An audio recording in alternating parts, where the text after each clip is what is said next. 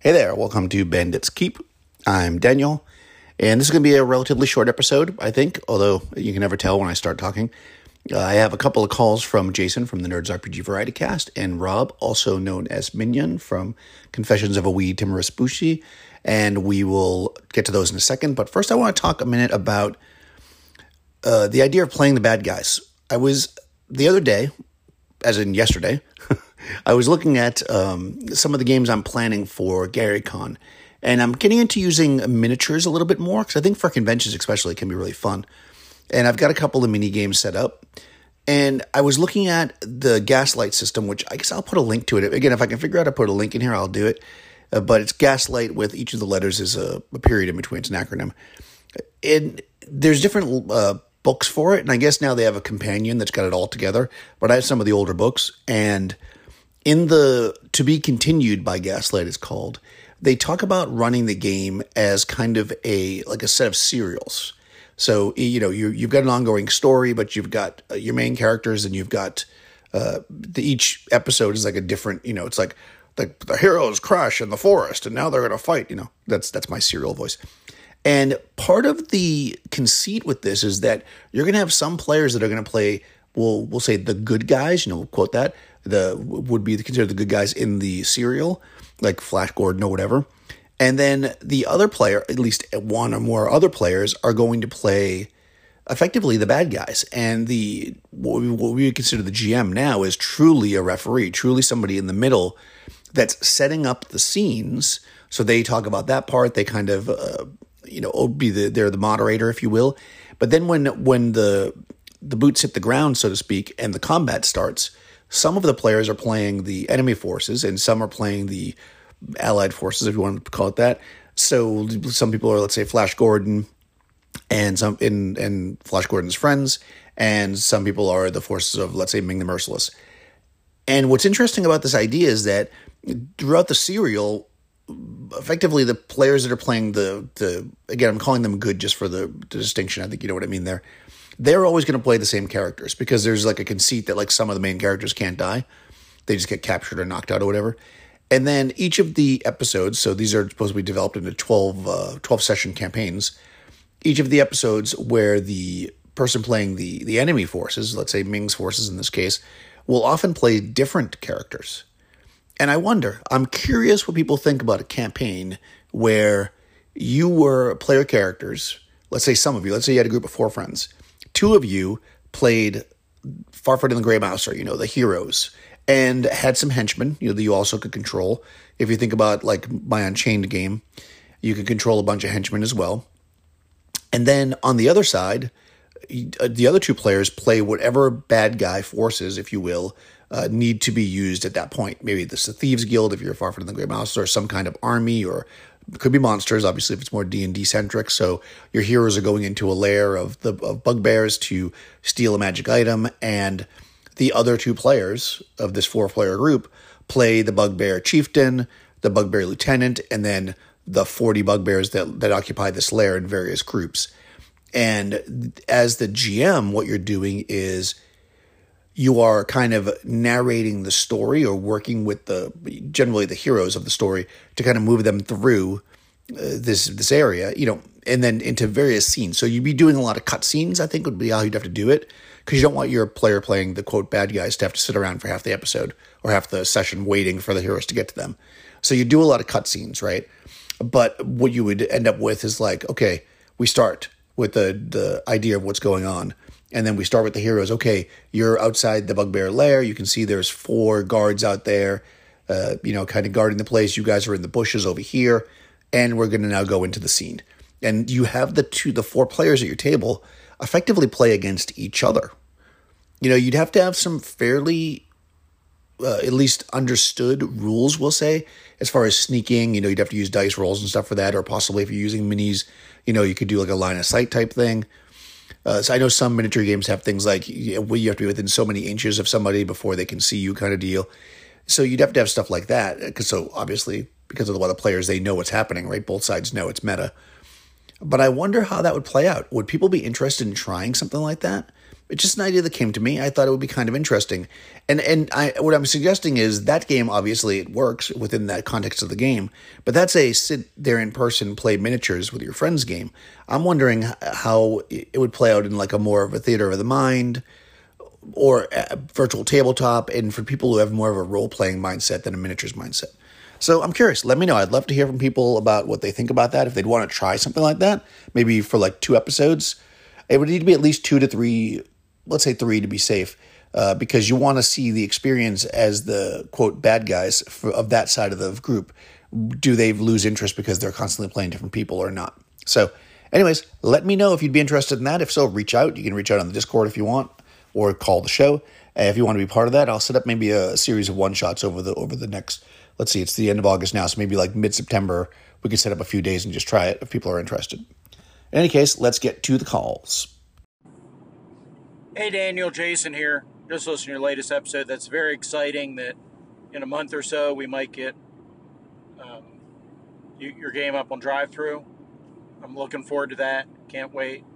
And yet, like I said, I'm definitely up for top secret. Great, great system. And yeah, I'm glad you're re- you're able to play in person and use minis and do that. I, I, I really do think that that's a fun way to play and add something to it. And there's something nice about physical minis as opposed to just virtual icons on a VTT. I, I really think there's there's a tactile difference there that, that's well worth it. Uh, anyhow, I will talk to you soon. Take care. Oh, by the way, yeah, you're always welcome on my show, and I'd love to come on your show, talk chainmail sometime. Um, I think also it would be neat. I'm going to go to another message. I also think it'd be neat if you get Taylor from Clerics Wear Ringmail on your show, because he's kind of doing his own chainmail hack thing. And, well, not so much a hack, but a ODD chainmail mix that he's been messing with. So it'd be kind of neat to get you guys on. I mean, obviously, you don't want to confuse everybody too much, but you, you could kind of talk a little bit about your experiences and see where they where they match and where they differ and things like that. I think that'd be a really interesting show. Or maybe we do a Cerebrivore and get you all on there and, and, and talk about mass combat systems and have you guys representing that and somebody else could talk about other versions. I don't know. That, that might be a good option too. But anyway, always great talking to you, and I will talk to you soon. So, as it turns out, uh, I've been talking to Jason, and he's been talking to Taylor, and we are going to record uh, sometime coming up soon, and it should be a Cerebrivore episode but, uh, that should be available near the end of September.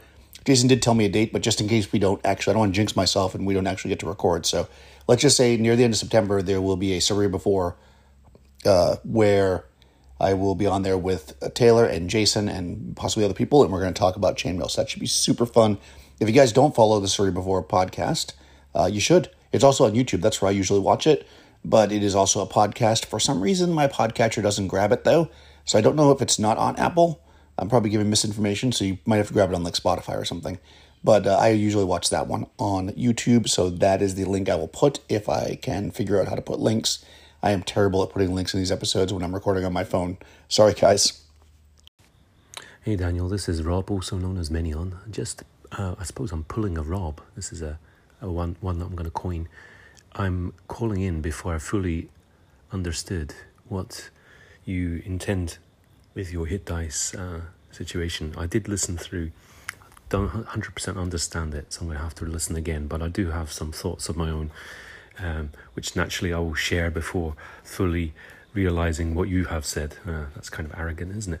Um, so here's one thought. This is something I thought of. I was playing with the idea of rolling uh, hit dice as a saving throw. So when characters take damage, and of course these wounds, these these damage, this damage can stack. The players roll their hit dice against the damage to see if they survived the the attack, and and that's it really. Now, so clearly the wounds stack up, um, and so there's still a need for healing and resting and, and so on. I suppose the problem here is when do they make that saving throw? Do they make it when they receive a single hit dice, wound, or when all of their hit dice are overcome in the in the chainmail combat. Um, so I haven't really thought that through, and I haven't really understood your own uh, ideas. So that's not a very good point at which to send a message, but hopefully you'll forgive me and uh, see what I'm trying to do here. So I'm going to go back to your message as to your, your show and, uh, and and listen to it once more and, and see if I can uh, work out what it is uh, the idea that you're you're playing with at the moment. So anyway, uh, thank you so much. I haven't called in for a while. I thought I'd do it now. So take care now. Bye bye. Hey Rob, good to hear from you. Um, I will try to briefly explain. I suppose it was kind of maybe I don't know if hubris is the right word on my part to just assume that everybody knew what I was talking about. So in my chainmail combat system, in order to defeat somebody in the what I'm calling troop combat currently, it'll eventually be called abstract combat. You basically need to score a number of hits equal to their hit dice. So if let's say you're a magic user and you have two hit dice at third level, something like that, if you are struck, and this by the way, this is simultaneously in the same round of combat. So you add them all up until the round is over, and then you you see if you defeat them. So if you are a magic user and you have two hit dice and and, and you get hit twice, you are dead. If you get hit once, nothing happens. There's no cumulative effect to uh, being attacked in the abstract way and them not killing you. It's binary. You're either up or you're down. So as you progress through levels, somebody like a fighter who's four hit die, as at fourth level, so they're a hero, they would need four simultaneous hits to take them down, meaning that effectively three dudes, the you know first level people, uh, guards or whatever, with spears cannot kill the hero fighter. They're effectively invulnerable to them. Now, that doesn't mean that they can't die because you could use man to man combat, which is the other part of this. In man to man combat, which is the detailed combat, where it's like spear versus plate mail armor, or sword versus chainmail, or hammer versus no armor, that kind of stuff, that uses hit points, and those drain as you get hit. And if you reach zero, you die there too. And your hit point level does not affect your hit dice ever. So if you are only at one hit point because you finished a man to man combat, let's say that you're the hero and you go into this castle and you fight the an ogre, let's say, well, an ogre wouldn't be a good example. Let's say you fight a the captain of the guard who's also like a third level fighter. So you guys, we decide, you know what, you're fighting man to man. You're going to use your sword against his chain mail. He's using his mace against your plate mail, and you have this battle, reducing each other's hit points down as you go but in the end, you're victorious. That does not reset. Whatever hit points you lost, you might be down to only having four or five hit points left. That's where you're at. But now you step out into the courtyard to leave, and you're surrounded by 10 of his one hit die men. Now we switch to abstract combat. The fact that you only have four hit points means nothing here. Those 10 guys have to hit you uh, uh, simultaneously, like a cumulative amount within that same round, four times to kill you. If they can't, then you will just chop them down and cut them down just like Conan would. And I find this creates a very heroic situation. The wounds only really matter in very specific types of combat. Uh, everything except for man to man combat, effectively, when you step away from that combat, it's like nothing happened to you. And you could say, well, that's not realistic, whatever, and uh, I, didn't I don't mind. not you, you, but just people. Uh, I, that's the point. You know, when the reason why I think this is great is because you always see these movies where you've got the guy, no matter what movie it is, it could be Die Hard, it could be Conan, it could be whatever. They always get any any of the you know Shaw Brothers, you know kung fu movies. They constantly are fighting through all the minions, getting their butts kicked left and right. They're bleeding, they can barely stand. But then they get in that final conflict with the boss, and they have every bit of power they ever had to beat them. And this is what this is supposed to simulate. And I think it does a pretty good job of it. Now, what you're talking about sounds actually epic and amazing and would be really cool to do if you wanted a little bit more grit. So, the way I see what you're doing would be not that it takes four hits to take the fighter out in that round, but rather however many hits add up. Let's say the the you had two guys fighting, you two men at arms, and they both rolled damage. One rolled a four and one rolled a five, so nine points of damage. If you roll your 4d6, which is your hit die at the end of the round, and it does not beat nine, then you go down. Uh, otherwise, you don't. So that's how I would use what you're saying. If you wanted to be cumulative, maybe you would take the difference in damage. So if you don't beat the number, then you take a little bit of damage. That could be interesting as well. There's lots of ways to use hit points. I mean, hit points are not, you know, I don't think anybody believes that hit points are the end all be all or the perfect solution. I think that there's that's why there's so many different systems to deal with it.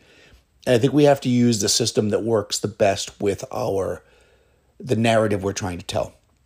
So I love that idea that you're saying. I, I think that's actually really cool, making it like a saving throw.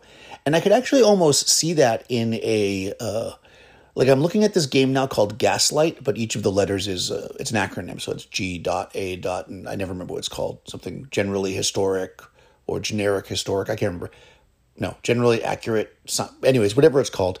What they have is a save number. So if you're a hero, if you're a non-heroic character, uh, you just die if you get hit. yeah, which is kind of what would happen in Chainmail, right?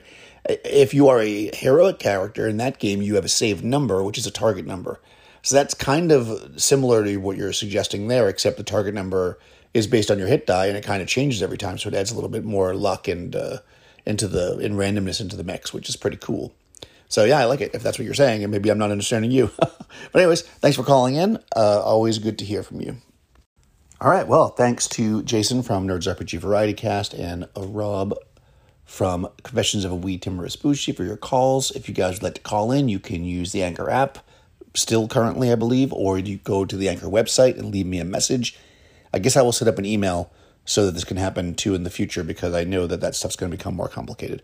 I would love to hear from people, so uh, go ahead and give me a call, and I'll talk to you soon.